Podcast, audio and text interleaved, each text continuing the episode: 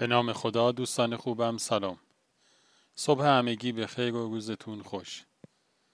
از شما دعوت میکنم داستانه که امروز با عنوان لبخند رو که دوست خوبمون آقا رسول عزیز اون رو روایت کردند با هم بشنویم. بسیاری از مردم کتاب شاهزاده کوچولو اثر اگزوپری رو میشناسند، اما شاید ندونند که اون خلبان جنگی بوده و با نازی ها می جنگیده و کشته شده. قبل از شروع جنگ جهانی دوم، اگزوپری در اسپانیا با دیکتاتوری فرانکو می جنگید. اون تجربه های حیرت آور خودش رو در مجموعه‌ای به نام لبخند گردآوری کرده. اگزوپری در یکی از خاطراتش می نویسه که اون رو اسیر کردند و به زندان انداختند. اون در این خاطرش میگه که مطمئن بودم که من رو اعدام خواهند کرد.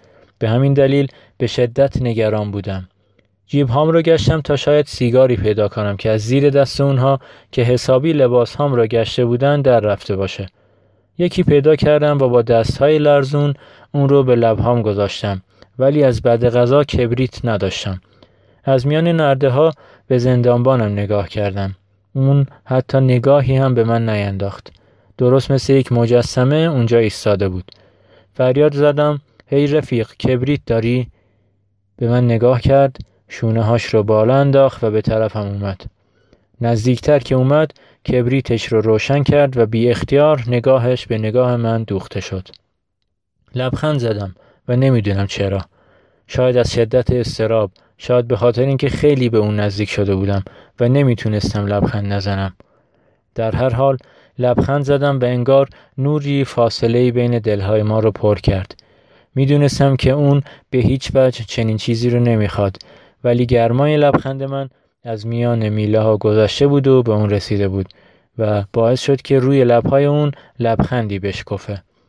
سیگارم رو روشن کرد ولی نرفت. همونجا ایستاد، مستقیم در چشمام نگاه کرد و لبخند زد. من حالا با علم به این که اون نه یک نگهبان زندان، بلکه یک انسانه، به اون لبخند زدم. نگاه اون حال و هوای دیگری پیدا کرده بود. از من پرسید: بچه داری؟ با دستهای لرزون کیف پولم رو بیرون آوردم و عکس اعضای خانوادم رو به اون نشون دادم و گفت: اینه خانوادته؟ منم گفتم آره. اونم عکس بچه‌هاش رو به من نشون داد و درباره نقشه‌ها و آرزوهایی که برای اونها داشت برام صحبت کرد. اشک به چشمام هجوم آورده بود و گفتم که میترسم دیگه هرگز خانوادم رو نبینم.